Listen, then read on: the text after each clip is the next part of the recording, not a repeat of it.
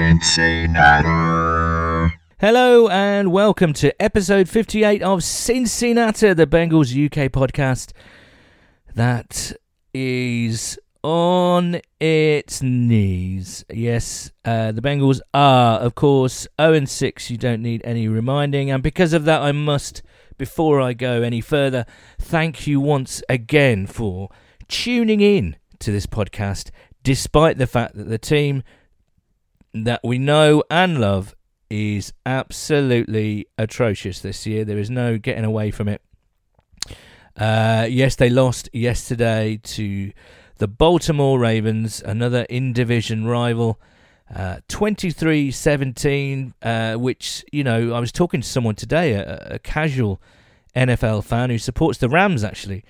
And he said, Oh, I didn't check in on your game. And, and you know, 23 17, that looked quite respectable, quite a close game. You know, anyone from the outside looking in would presume a 23 17 scoreline a loss by six points is, you know, nothing, nothing too devastating. But of course, if you watch the game like we all did, uh, we know the full story. And of course, uh, it was a weird game. I found it a very, very weird game. Now, I am rattling on here uh, on my own in the sewing room because my normal uh, partner in crime, Nathan Palmer, is on his vacation, his jollies, his holly bobs, whatever you want to call it. Uh, he's away again. Um, I've got to have a word with his HR because uh, he's taking far too too much time off. I think. Uh, I swear I'm going to have to look at the contract again. But anyway, he's in Chicago this week and uh, having a, a, fine time, no doubt. Have very happy first wedding anniversary to him and Rosie. Uh, so I'm on my Todd tonight, which is exciting. So you're going to hear me rattling along. And the plan for tonight, we've done this in the past when Nathan's away. We've either drafted in someone like Tim Knowles or Simon Hunter, or even, you know, kind of uh, people around the country just to have a bit of a chat with them, and that's what we that's what I'm going to do tonight. Well, I'm going to ring what I call a bit of a round the houses episode, where I'm going to ring a couple of people.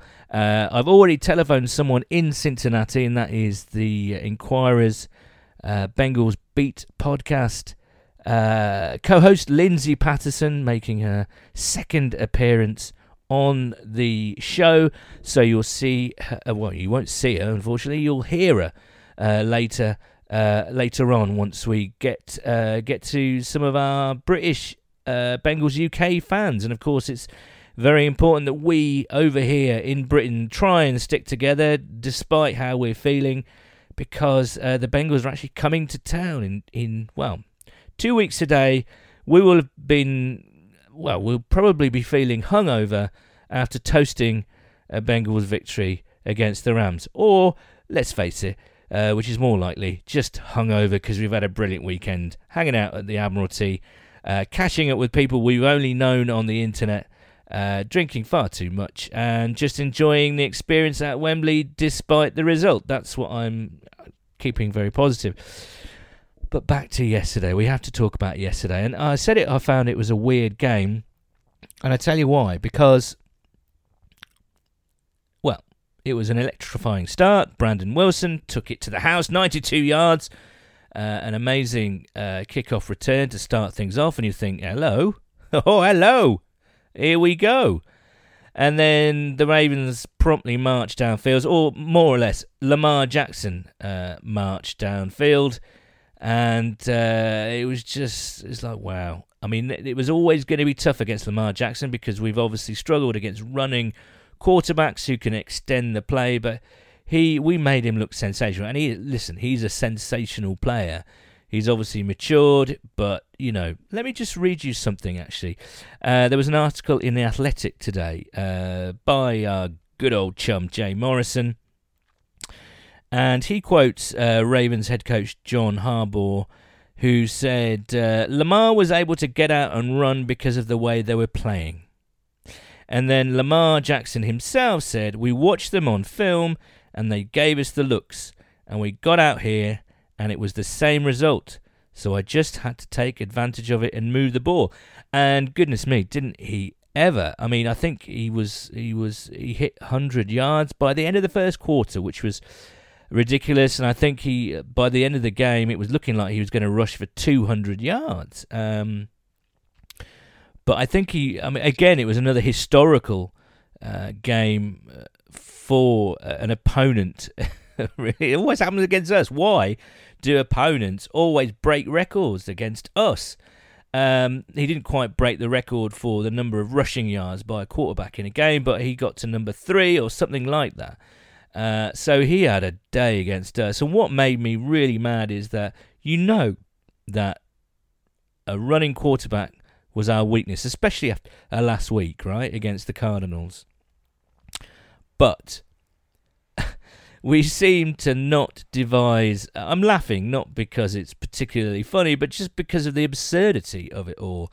Uh, you know, we didn't seem to go in with a plan. Now, am I am I am I on my own in thinking that? I thought, you know, there had to be a game plan here, right? Against a running quarterback, we had to kind of do a better job, concentrate all week on sealing the edges. Uh, you know, making sure the corners uh, kind of tackled better. And it just didn't happen. And uh, goodness me, we weren't getting any pressure on the quarterback. That defensive line looked inept without Carlos. And I'm including Geno Atkins in that. And I never thought I'd say that. But he, there's something going on there. Maybe it's just his age. Maybe it's fatigue. Because let's face it, the defense uh, are just on the field pretty much all the time, all game long, and uh, you know they looked atrocious, just giving up sort of 15, 20 yards a, a, pop from Lamar Jackson, and you just kind of held your head in your hands. I certainly did. Um, and of course, I mentioned the defense were on the field all the time uh, because the offense are equally as inept, if not more so. Now there are mitigating circumstances for the offense's ineptness. We all know that John Jerry is kind of the fourth ranked tackle on the team. Um, and he was actually he actually did a fairly good job apart from that final drive the touchdown drive where you know the ravens were just throwing everything at uh, uh, the bengals and they you know they took away some help on the offensive line and suddenly Dalton was in, we scored from that drive. That this is what I mean about a weird game, and we did improve defensively. Now I'm not trying to, you know, sugarcoat this in any way, shape, or form, but I did see a few positives on the defense last night. They held the Ravens to, I think it was four or five drives. We started the second half well.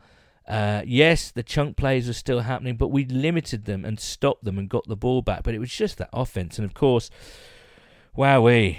The run offense, the rushing offense is just awful. Jay Morrison again, he's updated the Bengals rankings.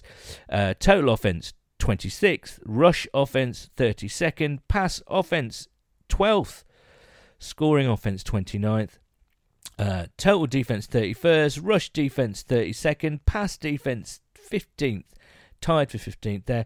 Scoring defense 26th, and uh, the turnover plus or minus is 27. So, you know, we're about middle of the pack in passing offense and passing defense, but the rest we are bottom of the barrel pretty much, um, and certainly in a couple of those categories, and you can kind of see why. And it was weird because.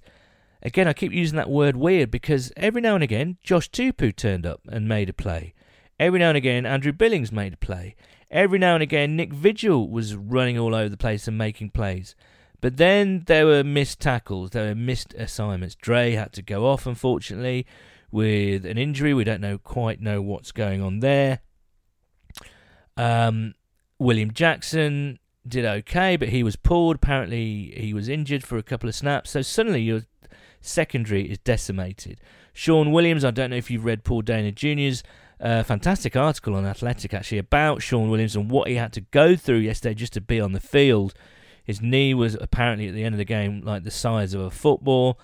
Uh, so these guys are putting themselves on the line. These guys are trying hard, but and it begs the question: What is it? Is it play calling? Is it uh, a lack of talent? I would suggest it's a a mixture of both, but weighted towards the lack of talent, which again is kind of mitigated with with some injuries there. It's a bit of everything. Just the the stars are not aligning. The stars are just as far away from each other as can possibly be at the moment in that night in that gloomy in this gloomy wet night sky in old ye old London town. Um, so there was, I mean, we just could not move the ball. Uh, it was weird. They still persisted with the run. I would have just liked to say, look, this run game is not working. Let's just go pure West Coast, zip it in, five yards, a little pop, uh, and keep the ball moving, which we kind of did a little bit towards the end of the game and made it respectable. But again, it was just too little, too late. Uh, Joe Mixon, eight carries for 10 yards. Giovanni Bernard, four carries for four yards.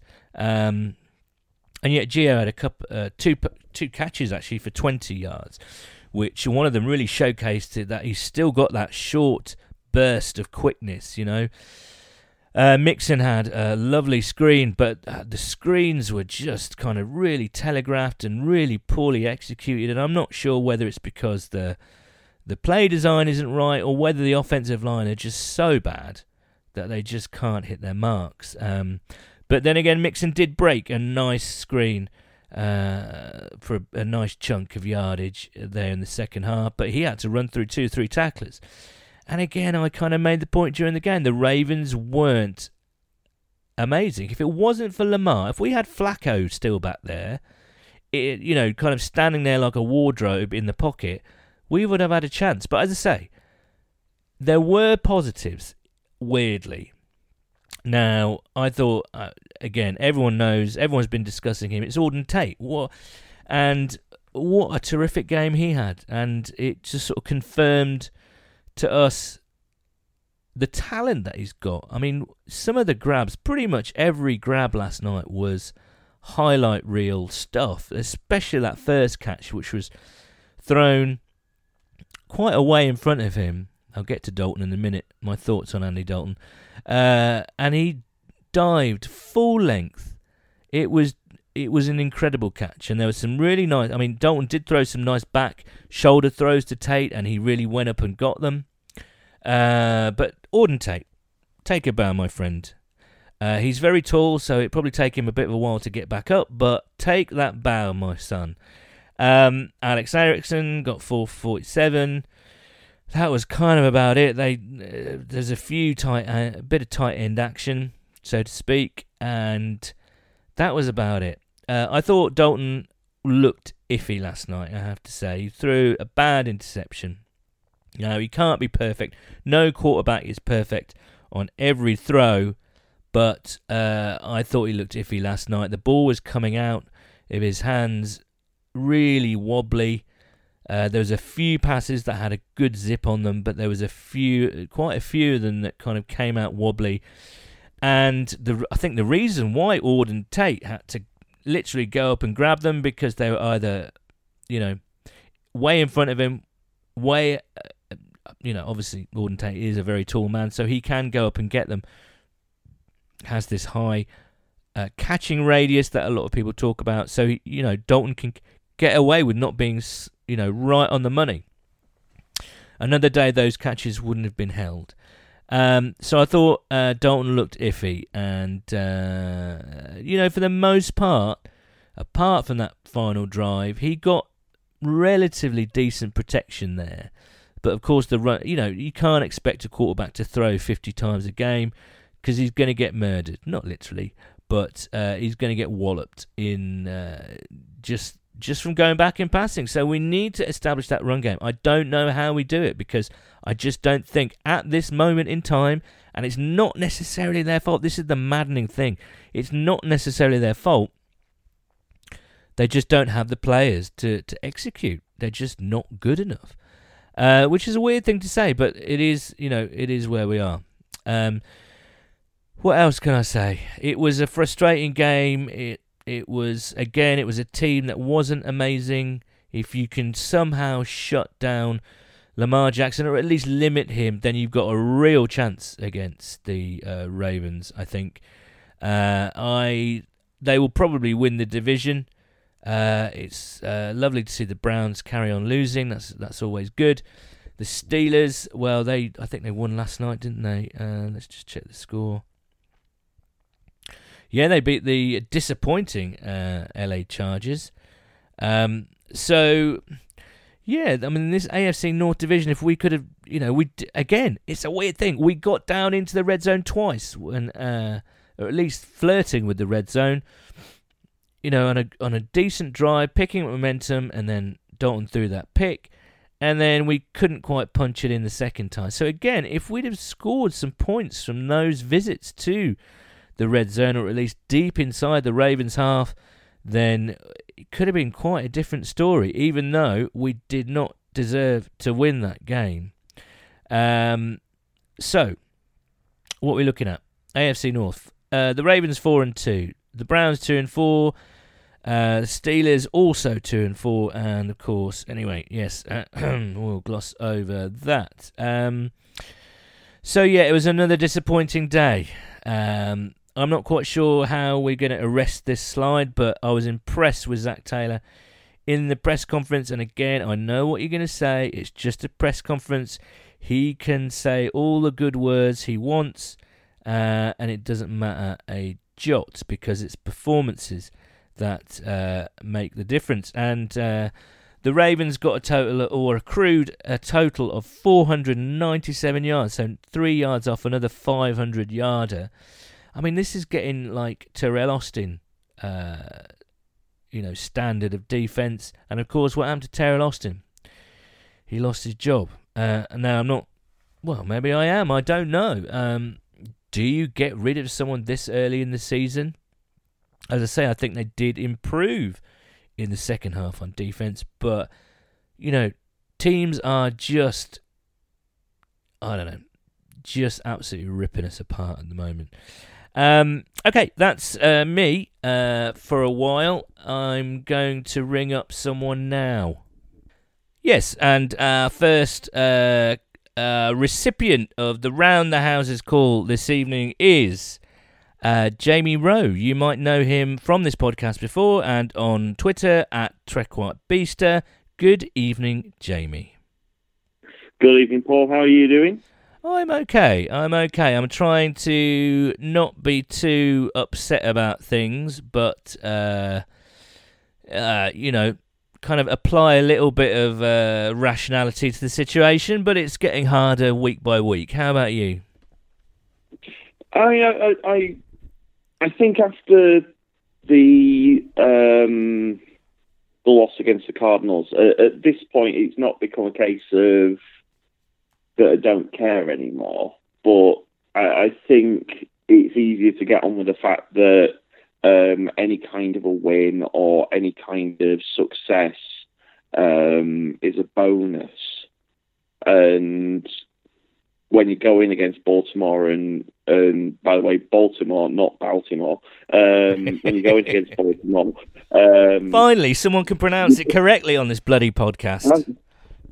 Absolutely you're going against Baltimore and, and you know, you, you get a touchdown on the first play and you think, oh, this is, you know, this is going to be all right. Obviously, it's all going to go wrong fairly shortly, but we, we may as well enjoy these two minutes of, of levity before we um, unleash Lamar Jackson against the slowest linebackers ever.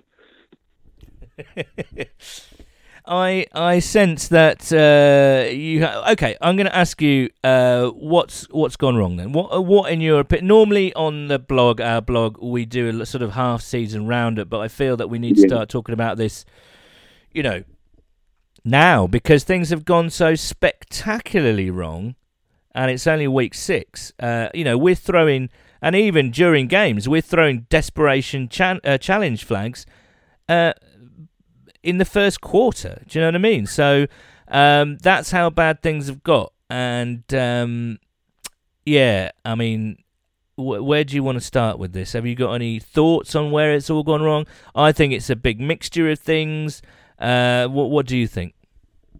Yeah, it is kind of a, a big kind of boiling cauldron of, of incompetence. Um, it starts at the top, but it does go all the way down to the bottom. Um, obviously Mike Brown's still nominally in charge. Um, he doesn't want to spend money. We don't spend money, we don't get good players. He doesn't want to spend money on a scouting department. So if you don't spend money on a scouting department, you don't know who the good players are, and you end up signing Andre Smith. Um, if you don't want to spend money on coaches, you miss out on the best coaching prospects. You end up with the Rams quarterback coach. He looks a little bit out of his depth, and his offensive play calling is leaving a lot to be desired. Um, and obviously, if you end up with the Rams quarterback coach, you don't get the best coordinators because they don't want to go uh, into that mess. So you end up with Lou Anarumo um, and his clever ideas, such as putting a 400 pound lineman into um, into covering a tight end. Um, then you don't spend money on players, so you end up obviously with with Andre Smith, with Bobby Hart, um, with a, a, whole kind of kind of battery of of terrible players. Um, and so basically, the whole thing's rotten. Um, perhaps it all goes up to the top where there's a lack of money being spent, which means that everything's bad. Well, yes, I know a lot of fans think that way. Do you think, though, that this is mitigated? And I'm playing devil's advocate here. Uh, do you think this is mitigated by the injuries on the offensive line? Do you think the return of AJ and say Darqueze Dennard, who is a very good tackler, coming back will help? Um, or do you think that will just kind of, you know, mask the problems within this club? Um, the injuries are unlucky. I think if if it was a full strength team, they'd at least be on the verge of competence. Um, obviously, AJ Green gives gives you something that quite a lot of the other receivers don't. Um, Auden, Auden Tate has started to look a bit AJ Green like, which um, he really has. He was fantastic yesterday, wasn't he? Yeah. Um, but I mean, if if we were going in there with, with Jonah Williams, and if we were going in there with Clint Boling, um, maybe there would be some element to this that could be salvaged. Obviously, we don't. So um, there's there's not an awful lot of, of positives out there. I mean, I'm looking at the roster, and you're probably thinking about ten or eleven players that are currently there that you would keep, and the rest of them, um, the other sort of forty odd, aren't good enough and sort of shouldn't make it through to next season. Yes. Now, talking of next season, because I think we all realise that this season is, in terms of aspirations of a successful season, a winning season, and even troubling the playoffs, it's it's looking, you know, more than likely, ninety nine percent probable that uh, we're not going to kind of dent any kind of other big boys this year. Um, hmm there's obviously been a lot of chat about AJ Green and trading him and kind of you know kind of selling off your assets so you can really prepare. I'm not going to use that word, which I hate. Um, but you know, is there you know what? Where do you stand on the kind of selling your assets argument?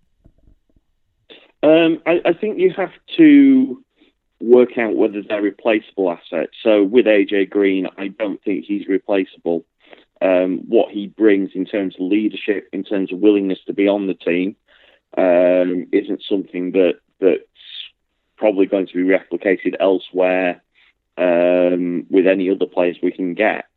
Um, so I think you keep AJ. I think AJ would probably probably be willing to play at a team friendly deal, um, particularly given his injuries. Um, also, we don't want to get ourselves into the kind of Andrew Whitworth situation where we go, oh, he's old, so therefore he must be bad, and then replace him with someone who's absolutely terrible. Mm. And you look at, at recent kind of picks at wide receivers, some of them good, some of them bad. Um, for every Tyler Boyd, you're going to get a Jerome Simpson. Um, and you, you don't want to be kind of playing that lottery and, and or an Armon Binns, perhaps. Oh, I'm Armon Binns Now there's a name. I, I, I think that there is a there is a game in um, just shouting out names of random Bengals players from about. Because you 15 came at the good one. We we were trying to we were trying to come up with the name of a was it it was Dezmon Briscoe wasn't it? Then you came up with Briscoe, that. yeah. Yeah, that was a good Now, he ended up he ended up at the Bucs, and he was really good at the Bucs. Yes. And then of course he Um, came but- to yeah. Well, there you go. It happens, doesn't it? Yeah. Um, where okay, so you're you're a favor in you're in favour of keeping AJ Green, and um, uh, which I think again is is just as compelling an argument as you know selling him off for some picks. You know, a lot of people will argue that. Um, what about uh, what about Dalton? Um, I think, I mean, the, the, there is an argument that you could probably try and find a, a trade partner to get rid of Andy mid-season. Um, if there's a team that perhaps has lost its quarterback early and is struggling with with a backup, and I can think of at least one team where that's the case. Um, maybe there's a market there. I don't think you get a first rounder for him. I think it'd be probably a, a second rounder. But for a team that's looking to upgrade from struggling struggling along with a backup, um, perhaps they they would pull the trigger on Andy. Now, if that trade doesn't um, materialise, we're looking at a get out clause at the end of the season, which is I think a, a one year extension if we want it, or just letting him go if we don't. I think there could be some benefit to keeping Andy along for one year with a rookie quarterback, just in case something goes wrong with that rookie. Yeah, Um, yeah. And you need that sort of talented backup. But then does that um, stifle the development of the younger quarterbacks that we have on the roster who, from the limited kind of preseason action that I've seen of them, seem to be okay, seem to be fine. And that's kind of the, the where you've got to circle. Um, I, I kind of agree. Well, I mean, a lot of people will be very angry if we don't uh, go out and get a quarterback next year because it looks likely that we're going to be picking pretty high in the draft. Um, I think there is an argument for keeping Dalton. I really, I mean, I'm not a huge fan of his, but I think there is an argument for keeping him and bringing on the younger. Maybe that's. um, I know what people are going to say. That's such a Bengals way of thinking, but you know, if your offensive line isn't up to scratch, if you're, you know, you've got some weapons there. If you're going to keep AJ, great. Auden Tate's coming on. Uh, Tyler Boyd is still a good player. You know, Mixon, we'll see what happens with him. Gio is locked down for a couple of years. You could see yesterday when he got the ball in hands in space, he's still a dangerous player. So, Mm. you know, perhaps with a rookie quarterback, maybe you sit him for a couple of three games. To, uh, whether Dalton would do it or not, I don't know, but we'll have to wait and see. Um, let's talk about some positive things. Are you um, looking forward to the Bengals? Uh, despite everything, are you looking forward to the Bengals coming over in a couple of weeks' time? Absolutely, and and I mean, it, half of it is that I get to see a load of Bengals UK, and and most of them are pretty good geezers, um, or geezerettes. Absolutely. Um, uh, yeah, yeah, yeah, pretty much most them. I get to um, go behind Tim and start doing Tim impressions. Um, That's Tim Knowles, if uh, anybody's listening there. And um, yeah, it's going to be. I mean, at least it's going to be fun. Obviously, I don't expect us to win. That said, the Rams haven't been super amazing, um, but No. I don't expect us to to win out there on the field. Um, so it's just going to be a weekend of, of having a laugh, um, kind of showing off that that maybe there's that British gallows humour that doesn't quite translate across to the American fan base. Um, that you know, you can support a winning team whilst utterly taking the piss out of it. Yeah, I think that's, that's a warning to anybody listening who's going to come across. Uh, there is a particular British sense of humour. Uh, as Jamie said, it's gallows humour. So, uh, you know, be warned. And who knows, we'll get to meet some legends. Maybe they'll bring Dezmon Briscoe and Armon Binns over. How cool would that be? Oh yeah, just sort of all, all the um, all the really great names of the past, sort of the, the Ifianio Haletis, and uh, yeah, um, who would you like? Who? Okay, so last last time we had, and it was so surreal, wasn't it? Ken Anderson. Yeah. I mean, Ken Anderson, for God's sake. And Anthony Munoz, uh, a past guest of this program, but uh, both of them actually. And um, and obviously Dave Lapham getting to shake Dave's hand for the first time was almost like shaking Jupiter by the hand. It was so massive his hands. Um, who would you like to see this? T- we d- we haven't heard the Bengals as ever playing things close to their chest. Uh, who? I mean, it was weird, wasn't it? Let's just go back to that because uh, standing at the bar, you just sort of look around because it's very busy, so it takes an age to get served. And uh, you're just sort of looking around, minding your own business, and then you turn to your left, and literally standing next to me was Ken Anderson, who then proceeded to have a go at me because I was wearing a Boomer Esiason jersey. So um, he'd got his priorities right, and I was just in utter shock. A, because it was Ken Anderson. B, because Ken Anderson was having a go at me. And um, uh, it was weird. It was very weird. Who would you like to see this year? If you had a choice of any Bengals legend, who would you like to see in that pub? And I think I know who you're going to say. I I I, I quite like um, Chad Johnson. I think that would be a really interesting night. I don't think it would be sort of He would love it as well. most, I don't think it'd be the world's most kind of calming, um, family-oriented night, but it'd be it'd be bloody fun. He'd, Um, he'd bring in his he'd bring his bring in his his McDonald's meal, Happy Meal. He'd be sliding Yeah. down the banisters. He'd be crowd surfing. surfing. He'd have a massive cigar on the go uh, and drinking his whatever he drinks. And I think he'd love that, wouldn't he? Uh, he- centre of attention as always. Absolutely, absolutely. Um, so we'll see you in the pub in a couple of weeks, Jamie. Uh, thank you very much for coming on, and uh, yes, a big fat two day to you. and a, a, a fairly swell um, doing everything like Who Dey to you. All right, mate. I'll see you in a couple of weeks. All right, cheers, buddy. Well, there we go. That was uh, the lovely Jamie Rowe, and um, echoing a lot of, uh, well, the thoughts of a lot of fans. Really, uh, I mean, it's natural, isn't it? When a team loses week in, week out, um, you know, the blame game starts, and I think there's a lot of emotion there. And some of it is is absolutely true. Some of it I'm not quite sure about.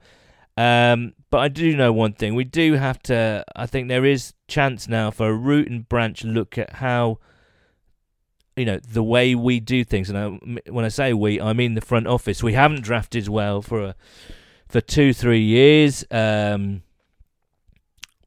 we don't go out and uh, spend that cap space that we have. That we don't take advantage of that.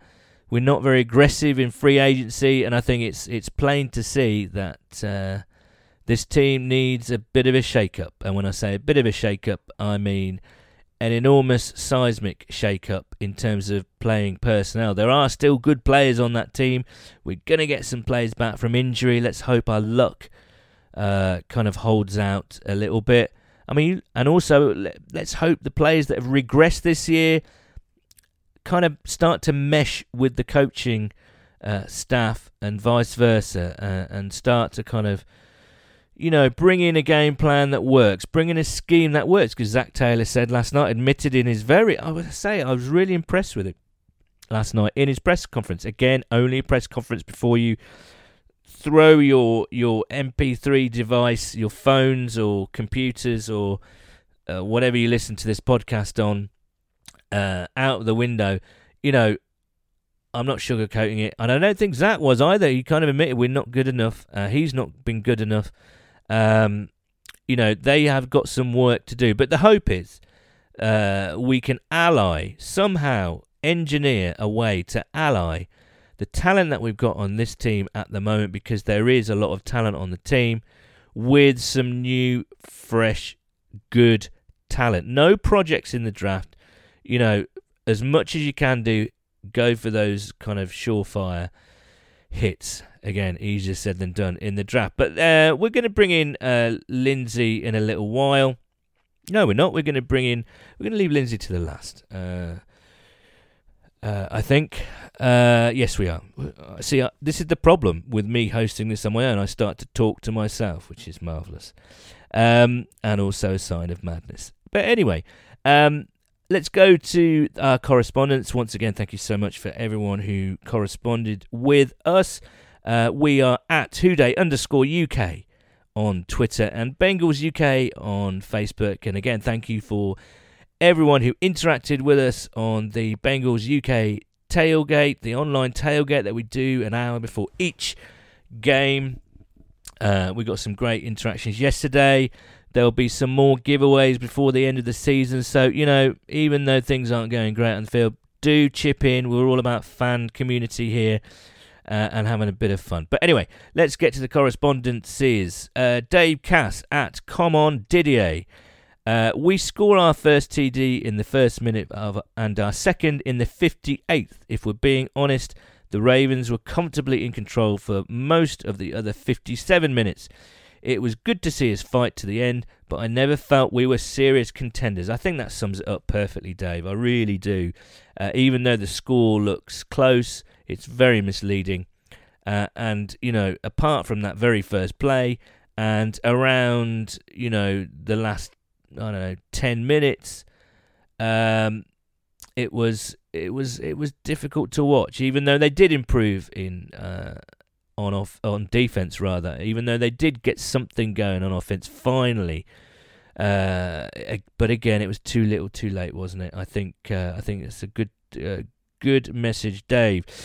Duncan Eden at Slam Dunk the Funk. Two words, Auden Tate, a shining light in a very dark cave. Um, yes, it is a dark cave at the moment, isn't it? Uh, John Plymeyer at Plymeyer98. Hot take. Coaches like Finley and Dolegala at QB and plan for one of them to take over for Dalton, regardless of draft position. This is a good tweet, actually. They will not draft a QB, they will go BPA. Reynolds is fast and athletic. Pratt doesn't miss tackles. Why are they not the starting LBs in week seven? And uh, well, let's let's address the bottom, the back end of that tweet. Um, Germaine Pratt got some serious playing time. Well, I say serious, more serious than he's had in in the uh, this season, and I was impressed with his tackling but he got burned for a huge chunk play to the tight end Mark Andrews. Uh, I can't remember it was the first half or second half. Everything's melted into one big mass of horrible tar stained volcanic molten lava at the moment. But uh, Mark he got burned, and he he's for someone who's supposed to be quick in coverage. His speed got really shown up yesterday. But saying that, I thought he was promising. And I, you know, someone I think it was Ben Baby, our old friend Ben Baby, a past everyone's our old friend here. Um, ben Baby from ESPN uh, kind of made the point that Reynolds might just be the second best. LaRoy Reynolds might just be the second best linebacker on this team. Now, I'm not sure about that, but he there was a couple of blitzes uh, that he showed off his speed. So maybe we could use him a little bit more. Uh, what's happened to Jordan Evans? Jordan Evans! Um, what's happened to him? Um, they obviously dislike him intensely. Now, when it comes to the quarterback, you know, a lot of people are pinning their hopes on the Bengals taking a quarterback high up in the first round, and uh, but it's not guaranteed. I know Duke Tobin has been out to see a couple of the guys playing at college. Um, I I don't know what if they don't and then we've got a similar question later on. I mean, we could still do with some help on the offensive line. We could still use, I mean, especially when you look at our defensive line, and if Geno is regressing the way he seems to be, do we take an absolute Godzilla on the defensive line? But, of course, the argument for quarterback is strong. Um, and that's exciting because it's a quarterback. Also, he might elevate. You look at Lamar Jackson yesterday. I still maintain the Ravens are an average team, but he was the difference between the two teams. Kyler Murray last week looked impressive as a rookie. Do we need a more mobile quarterback that can extend players, sorry, extend uh, well, extend plays and extend players, make them better, carry the team on their shoulders, which is something that Andy Dalton has never quite done because of his inconsistency. So I think, but this is the Bengals we're talking about. They don't pander to fan rhetoric, they don't pander to the pleas of fans and national media.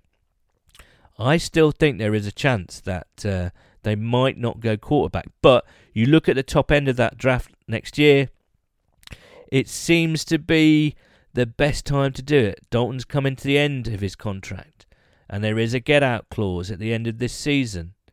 Uh, you know, the quarterback class is good at the top of the pops in the draft. So you bear those two in mind, and it looks likely that we're going to be picking quite high you know, the stars could align, so we'll have to wait and see. Hello World at Mars Hotel 72. Hard to find a true hot take with this team. Cheers, Hello World. Uh, Phil Hatton at Bengal Blue Boy. Have we overrated Carl Lawson? Hoping he shows more against traditional QBs. Positive agree with ZT that the effort is still there. They are trying for him, and I agree with that, Phil. And I, think we might have overrated Carl Lawson. He's he's certainly okay, but he's, you know, we've seen him in pre-season, and he's been an absolute terrifying pass rusher off the edge. Now, obviously, he's had injuries and he's feeling his way back in, and the hope is he'll he'll you know get there. But certainly, I you know he's so he's obviously a good player and he's shown flashes.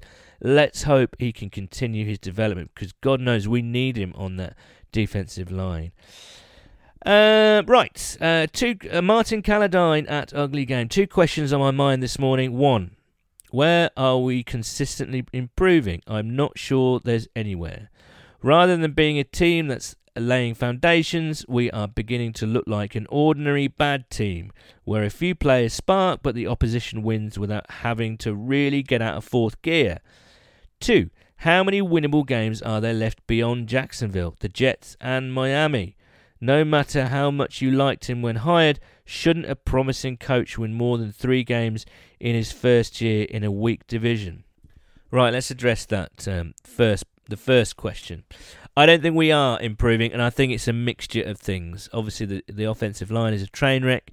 The defensive line has has has not been great, but Hubbard just keeps on working, even though he's not. You know, he's in and out and off and on. He improved yesterday.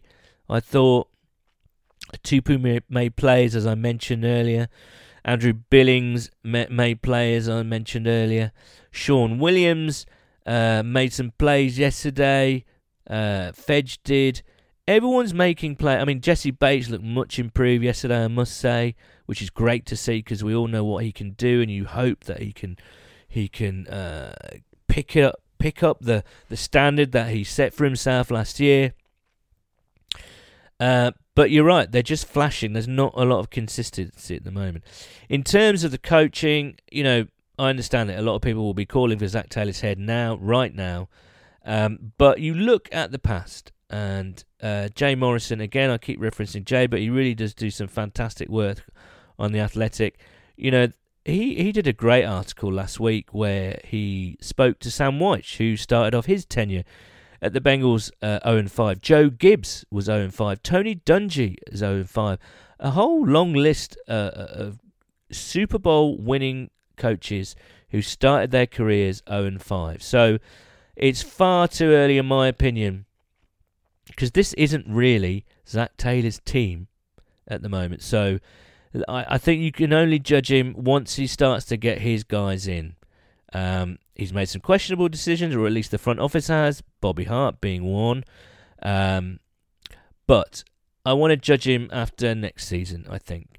Uh, we've got time for one more before we uh, go around the houses again. It's Martin Greer. Uh, Martin Greer. Brandon Wilson doing a superb Stanford Jennings impression made my night. Week 8, Friday, Saturday, and Sunday will be awesome.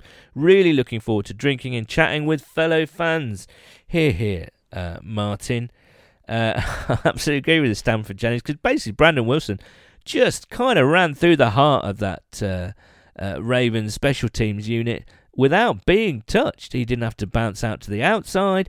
He didn't have to do any sh- you know, saucy shimmies. He just ran pretty much in a straight line and showed some nice speed as well.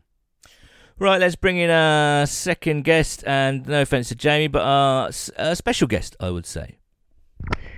And yes, joining us from Cincinnati is co-host of the Enquirer's Bengals Beat podcast. It's well, for her second time on Cincinnati, it's Lindsay Patterson. Lindsay, how are you?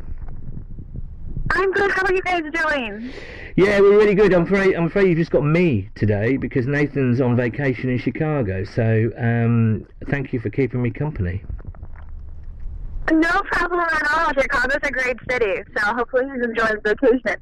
Well, yeah, I hope so. I haven't heard from him yet, so hopefully he's not some in some back alley with a kind of bottle of whiskey hanging out of his mouth and kind of, you know, God knows what he's doing. But I'm sure he's having a great time. Uh, we, as Bengals fans, are not having a good time at the moment. And I wanted to talk to you because you have your finger on the pulse. You do the great podcast. And what what is what what what are you saying, Lindsay? What's what what is what is going on?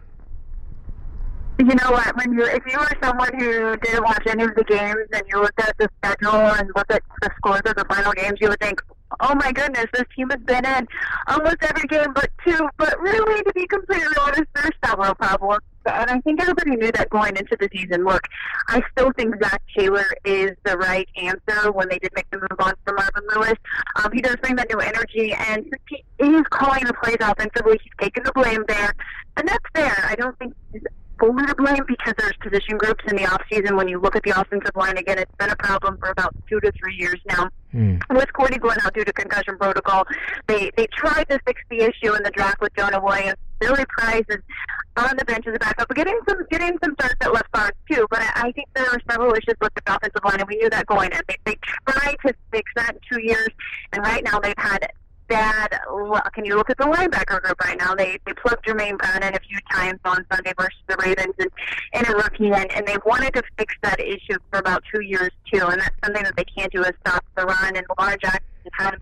That's nothing new defensively and offensively, and it's crazy because one of the biggest things so far this season is getting off to a fast start, mm. and they did.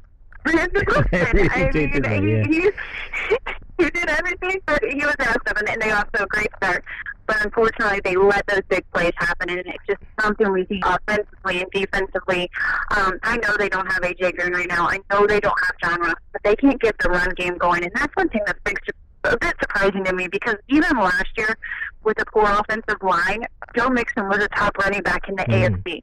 And they are struggling all over. They're struggling on how to use Gio and Joe. Also, you have a healthy Tyler Eifert. I get his snap counts are a little bit lower, and that's what they're trying to do because they, they want him to go a full season. And CJ Uzomah, who is a guy who had himself a 2018 when that or that tight end group took a big hit last season. So being able to use the two tight end groups, trying to use the two running backs, um, and, and Gio and Joe, and, and try to you know, come up with some creativity, and that's something that they're struggling with. I mean, Andy Dalton has been on the ground more times than not, and that's the guy you feel for too. But um, you know, he can take his his circle too with some of the issues that they're dealing with offensively. So it's a little bit of everything, and I think one of the biggest surprises of a bright spot that you thought we would see, we saw it in preseason and training camp, is the defensive line right now. Right, um, you have several guys on there that strong position group, and I thought that was going to be a positive going into 2019, and right. they're struggling. Yeah. I mean, they're struggling getting to the quarterback. Oh, blimey! How do you unpick all that lot? That's, uh, that's. Uh, I mean, I, I, think I think as fans, uh, we're emotional, so we're instantly looking for someone or something to blame. Um, and I think you know, obviously, the front office is go- coming in under under fire. Do you think there's any uh, validation? I know that you know you probably don't want to have a go at them too much, but you think do you think that's kind of valid a criticism of the front office? You know, I, I get, I feel for the fans too because um, those are the people who are investing into this team. They're watching every Sunday. Whenever the team is out there, they're supporting. They're trying to do everything they possibly can to get behind this team. And they showed how they felt last season when the stadium was pretty empty at Paul Brown Stadium. They yeah. made changes in the offseason. But I think one of the differences, and this is my comparison, not theirs, but one of the comparisons that I get with Zac Taylor, um, a lot of people wanted to do the Sean McVay thing, and I get it because he came from the Rams. Yeah. I actually see this this could be more of a Kyle Shanahan situation when you Right. look at the 49ers. Look, he struggled in his first two seasons. They were 10 and 22, and the biggest difference, though, the biggest difference between that team and this team is they made aggressive moves. They realized, hey, unfortunately, I know it's hard for some people to realize, but we might be dealing with a rebuild. Hmm. And and the hardest thing about a rebuild is not admitting that you're going through a rebuild because you're not making those changes. So there are bodies there, and, and I get all the time, who are you going to trade? Who's worth trading? There are several guys that. I mean, AJ Green, for example. I know he's been talking the last two to three weeks of a guy who who could go and and be on a winning team. And I think as a business, and look, if they have AJ Green on the team, they better pay him. They better Yes. pay him for for the multi-year contract. They can't let him walk like they did in the Andrew Whitworth situation because that would be terrible. But you do have pieces that you've got to start to think we've got to be aggressive. Look, I mean, the AFC North isn't the greatest of divisions right now. Um, at the moment, I mean, even a win yesterday would have kept the Bengals into it. But at the moment, I, I think you've got to realize that you've got to be aggressive in the front office, Mm. and you've got to think about the future because this team, I mean, whether they want to admit it or not, they could be moving on from Andy Dalton in January. They Yeah. they could be, you know, looking in the draft class. It's a loaded quarterback draft class. Time to start thinking about the future. And unfortunately, to do that, you're going to have to be aggressive in the front office. And that's exactly what the 49ers did. And look at them right now. Absolutely, they're doing great, and we saw it firsthand, didn't we? How how fantastic they were. Um, where do you stand on AJ Green, Lindsay? Because obviously that's been a big, big talking point. There are compelling arguments both sides for both trading him and keeping him. Uh, where where do you stand on the AJ Green debate? I think I'm right in the middle, and I'll give two reasons why. The first reason is, as I mentioned, as a business, you've got to you've got to think about the future. And if there's someone out there who wants to give a first round, second round for a 31 year old receiver who has had a little bit of health concern with AJ Green, I mean, getting a full season out there, and look, when he's out there, he's one of the best in the NFL. Everyone knows that. He's a game changer, and yes, he would make a difference in some of these losses that they've had this season. But if someone is willing to give you something for a guy who you could build on, get multiple picks for, I think you've got to listen. You've got to answer the phone. At the same time, AJ Green is a good human and leader that you want in the locker room. Um, when he's in there, when he's hurt, when he's working hard, working 12 hour days in the rehab to get back on the field, Mm. he's a game changer for the younger wide receiver group. I mean, Tanner Wood would say that, John Ross would say that, Damion Willis, um, Auden Tate. There are several people who, who admit, I mean, goodness, it's good to have a leader like AJ Green in the locker room. And I do believe that the Bengals want to keep him on the team. But I do believe that AJ Green looks at Larry Fitzgerald, and he is one of those guys who wants to fix this team. And, and he admitted, he goes, I don't need the money. I, I got all the money in the world. It's Yeah, not right, about money. right. Um, this is the team that took a chance on me in the draft. They wanted me on their team, so they believed him. And, and AJ Green is just different. And that's a good thing. I mean, that's not a bad thing at all that he wants to be on this team. And he, he's like, I'm not trying to run away from this. I mean, you look around the NFL this year, and some people are c- comparing it to the NBA free agency, where some of the guys are like, I'm saying, no, I'm not playing. Jalen Ramsey, for example. I don't want to play. I want to. I want to get traded. I want to go to a winner, and they get what they want. Hmm. Um, I mean, we saw it with Antonio Brown, and that was a, a nightmare of a situation. But Yeah. sometimes guys just want to play where they started. And I truly believe that in AJ Green. I don't think that's player speak or anything like that. And I don't. I, I think AJ Green will be a Bengal for the whole time um, of his career. I, I don't. I don't see that changing. But I don't know if that's the right answer either. And the only reason I say that is because you got to think about your future. So you got to Yeah. think about the possibility of getting multiple picks. It does feel like, I mean, I'm against the whole idea of tanking, um, but I think that's actually a fan concept rather than a front office and play. Well, maybe not front office, but a coaches and and players concept. You know, that just doesn't exist in players or, or coaches. But um, it's obvious now. 0 and six. We're coming to the end of a cycle. We've just started a new one, so it does feel like the right time to really try and infuse this team with new talent. Move move on from some of the older guys who've done a fantastic job for the fe- past sort of decade, maybe. Uh, is that your feeling as well?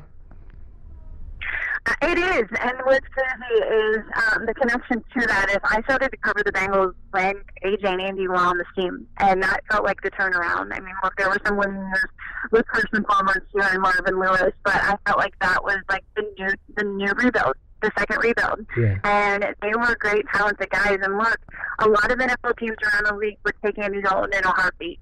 Um, I know how fans feel about him at the moment, but when it comes to tanking, um, I, I, from a fans aspect, I, I try to understand what they what they what they mean by it and what they want, and uh, looking at the future, they're thinking about a quarterback. No NFL player or front office thinks that way. I will be completely honest. That's never running through their minds. I mean, these are guys who put so much work in, 12 to 13 to 14 hour days, who want to win a football game, Yeah. who, who are extremely bummed when they leave there. I mean, yeah, they'll be like, oh, they still get paid millions of dollars. That doesn't matter. I mean, these guys are thinking about their future. And, you know, if they're losing, their future isn't guaranteed. Yeah. Um, you want talented guys on this roster and you're losing, I- they're going to be like, okay, I got to think about my future. I want to win right now. I want to win these games. So, so no player, no front office is ever going to think as a, a, t- a tanking mindset. And I know them for thinking more of the future and the players. And yes, there's a loaded quarterback draft class. And as the season goes on, I'm sure more are going to talk about that. But I, it's just such a difficult conversation to have. I mean, week by week, and I feel like that conversation was brought up after week three. And it's like, Yeah, oh my right. goodness, there's still a lot of football left to be played right I know. now I know. it's, it's just that it's a bizarre situation. It really is. I mean, because I hear from Zac Taylor after the game that that like, we're right there on it. Um, our guys work extremely hard. They do. I, I do believe that.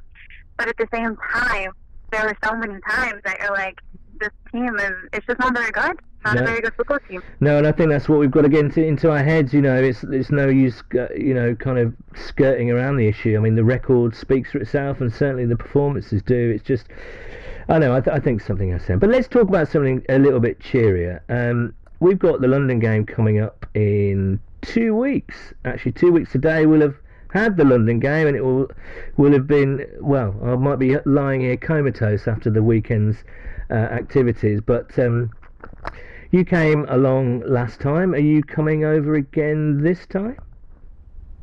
I will not be there, and Oh, I'm okay. so bummed. I am so extremely bummed. Um, unfortunately, I, I will be out of town for another work trip, so I will not be in London. Um, you'll have all the crew there, all the NBC writers and broadcasters from Cincinnati, and I'm so extremely jealous because win or lose, London is such a great time. I actually went to London um, back in June for, and you can make fun of me or judge me, but I went there for a Spice Girls concert at Wembley Stadium. Now I knew that because obviously was- anybody who follows you on Twitter will have seen that. You were extremely excited to see the Spice Girls. And yesterday, I was so excited. yesterday, Yeah, I was so pumped. I saw you tweet out your appreciation and admiration of the Seattle Seahawks doing their little in sync uh, or NSYNC routine uh, in the end zone. You are a proper '90s girl, aren't you? I am 90s kid for life. Um, unfortunately, it wasn't a great year for the Bengals during the 90s, but um, Yeah, I was yeah, living yeah. my best musical life. So, During that time. what do you? Okay, first questions first, and I'm not asking you this just because you're a woman. I'm going to ask all our guests this evening. Which Spice Girl would you be if you had the chance? Which fits Lindsay Patterson the best? You know what? I'm I'm such an in between because things have changed so much. Um, I would say maybe Posh.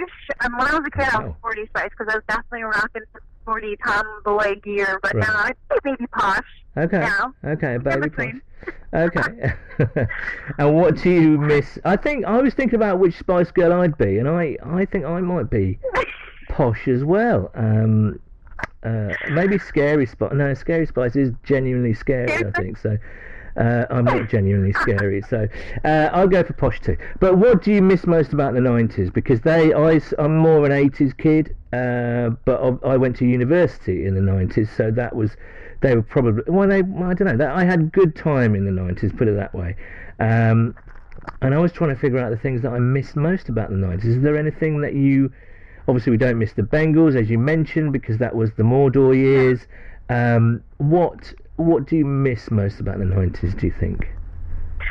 What do I miss most about the 90s? Um, you know what? It's going to sound silly and maybe old school, but maybe not having social media.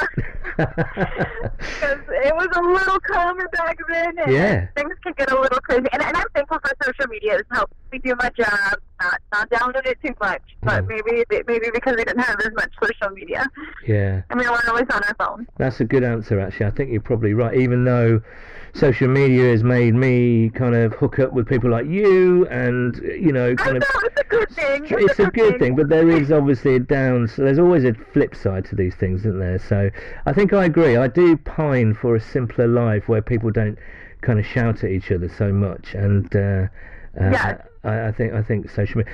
Now I want just briefly, real quick, um, before we let you go. Um, I want to talk about Cincinnati as a whole because you again, you know, you really should follow Lindsay Patterson on Twitter, and that is at Linz Patterson. That's L N D S Patterson with a double T on the Twitter, on the brilliant social media, um, because Lindsay's re- really well worth a follow. And um, if long-term followers uh, will know that Lindsay is a sideline reporter for FC Cincinnati. So you've had a fantastic time, and we've been following the rise of FC Cincinnati, their entrance into MLS, and it just it just felt like the whole city was completely buzzing for their for their MLS debut. Now, obviously, it kind of came crashing back down to earth a little bit, but what is the mood sport-wise in the city? Because we hear stories that are making us very nervous, actually, about the whole Bengals lease thing in 2026 and the fact that, you know, who knows what might happen there because of political wranglings and financial stuff going on. Um, what's the mood like in Cincinnati sports wise at the moment? I'm, I'm wondering.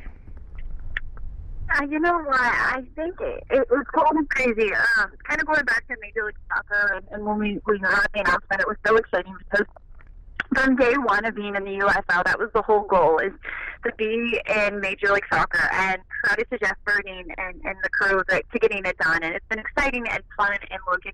It's growing pains because it was our first year and an expansion year, so we struggled with some injuries, and um, it was a learning experience. But the good news, we definitely finished out on a great note, five or six unbeaten, um, taking down some playoff teams and, and Mm. messing with the Eastern Conference. So that's been a lot of fun. And, and I honestly, um, it might sound crazy, and I tell people this all the time. I feel like my first Major Soccer year was one of the most learning experiences that I've ever had as a broadcaster. Right. Um, because when you're talking and you're interviewing players after 22 losses, um, and, and, and learning to change how you do it and not Yeah. sounding like a broken record, um, there were challenging is days tough, yeah. but I really honestly felt like it made made me better as a broadcaster. So I can I can appreciate it from that. I'm hoping it's a better off season, and I think the front office is already getting to work and, and ready to get some new guys and uh, ready for year two. So the rest. Um, I think when you look at that, they they were fun at times. They were in the race for, for a bit, and then uh, that kind of came crashing down right now. But there, there's excitement because there were a lot of changes going into the season. I mean, they changed their manager. You had Zac Taylor going to the Bengals, Mhm. uh, Major League Soccer first year in Cincinnati. So at the moment, I think people just want to see some lift, and I know that sounds like something I could say pretty much every year in Yeah. Cincinnati sports, but it's been uh, even at Olympics and with all the changes and, and knowing some of the weaknesses going into the Cincinnati Bengals season, I think it's still a little bit surprising. Um, but I, I'd say the mood right now is not the best uh, uh, in, in Cincinnati sports, but there's still um, a lot of changes that can be made and, and will be made, and I think 2020 might, might be the year of uh, going up because it can only go up from here, right? Well, that's that's. Uh, let's leave on that positive note because I think you're right. Let's let's hope they're more aggressive in churning over the roster. Let's hope they make some moves, and let's hope that they win a few games so they can get their confidence back. Because there are good players on that team, you know, and um, I hope they get it. Well, it sounds weird that we're hoping for a couple of wins when we actually hoped for eight, nine, ten wins at the start of the season. But I guess that's where we are at the moment. But Lindsay, um, we always love talking to you, and honestly, anyone who doesn't follow you should follow you on social media. Lindsay really is kind of Miss Sports Cincinnati. She's fantastic to follow, uh, and thank you for coming back on the show. Um, we'll get you on again soon, no doubt. Thank you so much, and I hope you have so much fun with all the Cincinnati fans who are making the trip across the pond. I'm so jealous, and I will be listening, reading, and I can't wait to see all the coverage. Cool, thanks so much, Lindsay. Uh, I'm sure we'll have a great time, and you will be sorely missed. Uh, but uh, yes, we'll speak to you soon. Thanks for the time. That was the fantastic uh, Lindsay Patterson. I think I feel as though we we kind of uh, got through quite a lot of uh, stuff there. And um, yes, we were going to ring Andrew Dockrell this evening, but unfortunately, there's a few technical problems on the line, so we'll bring in Andrew next week. Uh, well, let's go back to the correspondence, shall we? Because uh, there was a lot of them, as you can imagine. Uh, Sam Ainger at Sam underscore score underscore. You can get a cream for that. Uh, Sam underscore Ainger one can't handle teams with athletic QBs. Allen, Murray, Jackson, Wilson being the exception. Two can't perfect screen passes, offense or defense. Three tackling has been abysmal. Four last night, I think we overcompensated the zones against Jackson, too deep and spread out. And five, Bobby Hart. Uh, I can't disagree with any of that, Sam. And um, some good points well made there. John Lucarotti at Living La Vida Luca. We're only four wins off the top of the division, and I'm going to Vegas for the draft, which looks like it's going to be very meaningful for the Bengals. Lots to like right there. Uh, I kind of asked our followers to give me some positives in their life, uh, and that is a, a, big positive, I think. That's something to look forward to, John. Uh, hopefully, you'll just jump up on stage and make the picks yourself. Richard Jones at Always Open 85. My positive spin for the day is that over the last few weeks, Tate really has looked like he could be a valid number three wide receiver behind Green and Boyd. Also, Hopkins is a nice find. He seemed to be calling guys out during the game, so potentially some some leadership material on the O line. And I think if you look at uh, Hopkins' grades, he's in the top ten of centres in the NFL, so that has been a positive all season. And I agree. I quite like our wide receiver group if if everyone's healthy. You know, I do have a question about whether the team is going to retain John Ross next year. But I love Auden Tate. He's he's a real fan favourite, isn't he? Seventh round. Now catch it like plucking balls out of the sky, some like some celestial nine foot tall I don't know what. Anyway, um, agree with that, uh, Richard. Um, Michael Smith at solid underscore handle. Are you tempted to do a mock draft? No, not yet, uh, Mike. Uh, I've flirted with the idea, but I've had to kind of rein myself in. Um, ben Wintle at Shabba underscore Dabba. Solid hair. solid handle. Uh, after Tate's brilliant game, are you guys even slightly worried that you might have to do a show in the buff? He looked like a Pro Bowler last night. Obviously, Hart is letting the team down, but if one of them makes it, does that mean one uh, one of you has to succumb to the bet? Well, regular listeners will know this bet. If you're a first time listener, first time caller, then me and my regular co host Nathan uh, said that any Pro Bowlers on this team this year, we will do the show naked. And I think we ought to uh, honour that bet. So, yes, Ben, we will be getting our kit off. Uh, Matt Moon at Matt Moon. Hello, Matt. Although the circumstances leading to it aren't great, I like seeing angry Dalton. Man wants to win, and of course, this refers to Andy Dalton's spike when he uh, scored, ran in for that touchdown. He really gave some welly, and yeah, I don't think anybody's, uh, you know, uh, criticizing or calling into question the passion and the desire in this team. Well, maybe some people are, but you know, you see in press conferences they're angry. They don't know quite what's going on. They're, you know, they need, uh, they want to win. You know, tanking, as I say, is a concept in fans only. Players do not play this game half-assed because if they do, a they're going to get injured, and b there's a lot of professional pride at stake here. So uh, yeah, absolutely. Uh, Ross at Dalton to AJ, we solid handle. Weird game. We were never in it, but kinda were, if that makes sense. Shout out to Jerry and Tate. Uh, thought they were brilliant. Uh, do you guys have any idea what the story is with Eifert? Guy's been hardly used. Ah, well, hopefully see a certain Mr. Greenback soon. Yeah, John Jerry did fine. He's a fourth string left tackle. He did fine. I, you know, expectations should be low. He's been out of football for a year. He's in his 30s. He's happy to be there. And he did reasonably well last night, as I say, from that um, final drive. I think we spoke about Eifert last week. Uh, he had a few catches last night. I don't think he's looking as dynamic or as He's lost that certain spark. Now, it could be age, it could be the injuries catching up with him. If it is, it's a real shame. But there is the flip side to this that if you look at the Rams, they don't use, or they well, they don't still use tight ends that regularly. So maybe we were hoping uh, against hope, really, about the tight ends. You know, I think they ought to because we've got a decent tight end room. I think maybe I don't know. Maybe again, maybe we're sort of being in that Bengals bubble and overrating. Uh, jam at Baguette Disco, solid handle. Tupou looked good when he was on the field. He did indeed. He, he did a few, you know, he stood out, I have to say. Not least because of his massive size, but because he got some penetration and he made some nice tackles. Ken Troop at Super Trooper 64. Solid head, though.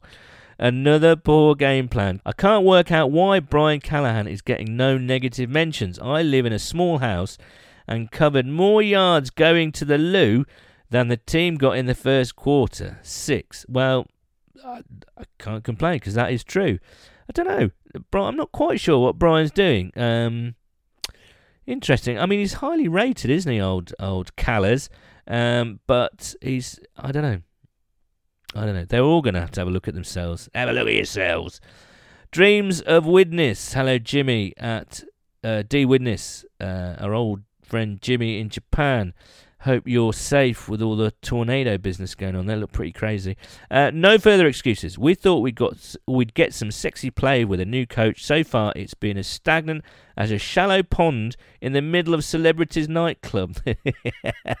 Sorry, there's a there's a mid. We come from more or less the same hometown, so celebrities nightclub. You can probably guess what celebrities nightclub is like. It's a there are puddles of beer on the dance floor. Everyone is uh, the men are wearing uh, far too much aftershave and buckled shoes, and uh, the women aren't wearing much at all. And uh, the uh, anyway, you should go. It's good. It's a good place. Uh, Tom McDowell at Wagat This is a big question. Hypothetical: Bengals are drafting top three and get a trade offer containing a plethora of picks for a team to move up. Do you go QB? Or fill multiple holes in the roster. Now, I really feel as though Nathan should be here for this. I think he'd be licking his cockney lips at this one. Um, oh, man, because he's absolutely right. What happens if the Bengals do get an offer to trade down and get their first and another first or whatever it might be? It would be tempting because lower down you've got people perhaps like Jake Fromm, another quarterback, and Burrow, who's being talked about. Um, I don't know. I don't know. I, I think if they did that, there'd be. I mean, Bengals Twitter would just self-immolate. I think it would explode. It would. It would go into some sort of crazy meltdown, the likes of which we've never seen before, which is saying something.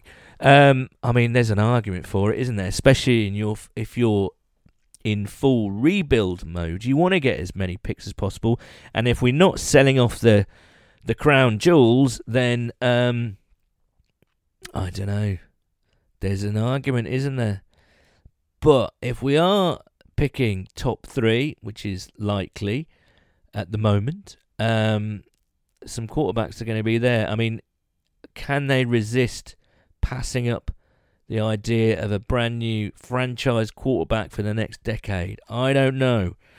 It's it's I don't know. it's a really difficult question. I think if they don't, and they did go that way, which again I think is a valid way to to rebuild, then there would be hell to pay. Let us know what you think. I think it's a great question. And Andrew Townsend at Andrew Townsend too uh, responded to that. Uh, you have got to fill the holes in the roster first. Dalton is perfectly serviceable and can help shape the future of Taylor's Bengals. Drafting a QB still leaves us as a bottom ranked team, in my opinion. Let's have one more draft and free agency for Taylor, and then let's go QB if needed. See, that is again a valid argument, I think. Um, you know, we could go another tackle. Let's get rid of Bobby Hart. You know, I mean, I think he's probably tied for the next two years, isn't he? So just kick him onto the bench and draft another starting tackle, perhaps, or some monster pass rusher. You know, um, it's it's an argument. But then again, the flip side is let's go QB because we need some energy. We need a fresh start. We need to get the fan base excited, and there's nothing like getting people excited than uh, drafting a quarterback. So, got to wait and see. Uh, Dunk and Donuts at Dastardly Duncan. I firmly believe we need to be looking at taking a QB in next year's draft. Duncan makes his point there. I'm completely done with Andy Dalton now. Bad line or not, his decision making is atrocious this season. But shouldn't we look at Finley first to see what he can do? You've got the likes of Kyle Allen, Gardner Minshew, even the Squealers guy last night getting a chance to play, and sometimes even looking better than their predecessor. If we're not giving Finley a look after 0 8 or so, then we need to be asking questions of management. I would like to see Finley in there at some point, uh, but I think later on in the season. I agree. Warrior at Warrior Nate 99. If the draft was today, guys, and we have the pick of the QBs, which one you both taking? I won't answer that one now because I don't know. And we're going to talk to Andrew Dockrell next week about uh, some prospects. Uh, Liam, um, at Bengals UK blog, I thought we were weak as fuck at getting off blocks. Vigil was horrendous. O line is trash, and I'm not sure it's all personnel. Jim Turner is a fucking clown. He has no place in the league after his antics at other teams. I have too much to complain about, but I do love this team, and I really like a lot of our players. I feel so sorry for them. Some thought, some though I cannot stand. Honestly, if I was as bad as Bobby Hart, I'd fuck off to Canada in shame. Thanks, Liam. Um, Tactical Giles at Giles Row. I kind of see what they're trying to do schematically, calling quick hits to nullify the fact that the line is is historically bad, but no screens to Mixon, no Eifert over the middle. Mixon is best in space. So, uh, so ISO behind bad guards is the answer. Come on, man. Let's just hope it's not a Marvin season. Marvin Lewis would rally the troops and get us to six and ten or five and eleven. We really need to start considering tanking the season. Mike Brown will never agree with that strategy, though, and neither do I, Giles. I do not want us to tank. I do not want us. I just think that's bad, really. Uh, you know, and also, you know, Marvin got us to the playoffs five years in a row. He didn't just get it uh, in in recent past couple of years. Yes, he always gave you that hope, and maybe it did kind of mask some of the problems. But you know, I, I'm not having it. Marvin needs some credit for the work he did. And Marvin, remember, got us to the playoffs. He kept us relevant. It, that's hard to do in this league. Getting us to the playoffs five years in a row. I think it was six out of seven years or something like that. You know, he had a successful stint in Cincinnati, and yes, I know he didn't win a playoff game, but getting us to the playoffs, uh, you know, it's easy to look back at these last three years and think he did a bad job. And there were elements, and I think we all agree that a change uh, was needed. But come on, man. You say, come on, man. Come on, man. Oh, I do agree with you on some of the things. Though. Uh, uh, all I need are some dot dot dot. Intriguing handled there. Uh, at Sarkar or Sharkar 2004. Amazing how everyone always seems to have career days or break records against the Bengals. They have been especially very generous to uh, Lamar Jackson. Absolutely. Um, uh, Jamie as well tweeted before I rang him. We're looking for green shoots of growth in the wreckage of the season. Auden Tate is the greatest of all time. Uh, Jessie Bates looked okay yesterday. We got a touchdown on special teams. Look, there are positives. I know it's tough. I know it's horrible, and they are a horrible team at the moment. But um, you know, let's. I don't know what we should do really. I mean, I was going to say look at the positives, but I don't want to patronise you guys. You know, um, I'm just, I'm just really disappointed. As I say, you know, I thought the offense was going to be fun to watch this year, and it's not. I, I'm disappointed with the defense. Really disappointed to the defense. Yes. Okay. So let's finish off with Peter Dadswell at Dadders. Yes, a loss is a loss, but I came away from the loss to the Ravens feeling not as depressed as previous weeks. It had a feel of a young, inexperienced Bengals side with healthy contributions from Tate on offense, Pratt, Andrew Brown, Wren, and Reynolds, often at the same time on defense. The Bengals were outplayed, they gashed us in the run, yet we still kept it close. In fact, we won the second half, and I kind of just agree with that. If it wasn't for that bloody, you know, ridiculous 10 minute, 18 play drive, I did think we were in with the sniff there. But anyway, Bengals have a lot to do to become a consistently winning team, but I'm getting closer to accepting the f- that the first win and a bit of momentum isn't too far away. And you know what? I'm, you know, I'm actually, I, again, I don't want it to kind of um, mask the problems because we all know what they are and we all know what needs addressing.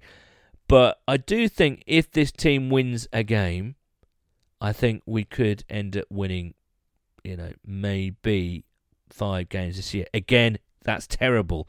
Certainly, uh, uh, in terms of the expectations every everybody had before the start of the season. But where we are now, that would be something, and that would show fight. That would show personal responsibility, and that word that Zac keeps losing some accountability. So let's. I I'm going to keep carrying on getting behind this team. Even though it is difficult to watch sometimes. Uh, but as I say, there are some fun things coming up. And uh, next week, uh, Nathan won't be back. I think he's coming back um, uh, on Monday. Uh, let's hope for a win against Jacksonville. The Jaguars, who are pretty poor this season. Um, Gardner Minshew, who we all love because of his style and his attitude, uh, is coming to Paul Brown Stadium next week. Um, I think there is a chance for a win. It's going to be tough. You know, those guys like uh, Leonard Fournette and Ryquell Armstead and those sort of guys are going to be tough. Uh, and we're not very good against the run, obviously. But let's hope we can get a win because wouldn't it be great if the Bengals came over to London with a win under their belt? They're on neutral ground. They've got a bit of confidence back. We're going to be cheering them on. We're going to get absolutely leathered in the pub with as many legends as we can. Uh, we can't wait for that. So there are some positives. So I, I urge you to cling on to that. Uh, so that's it, really. I hope you didn't mind me blathering along on my own. Uh, we'll get to Andrew Dockrell and a few other people next week, I promise you.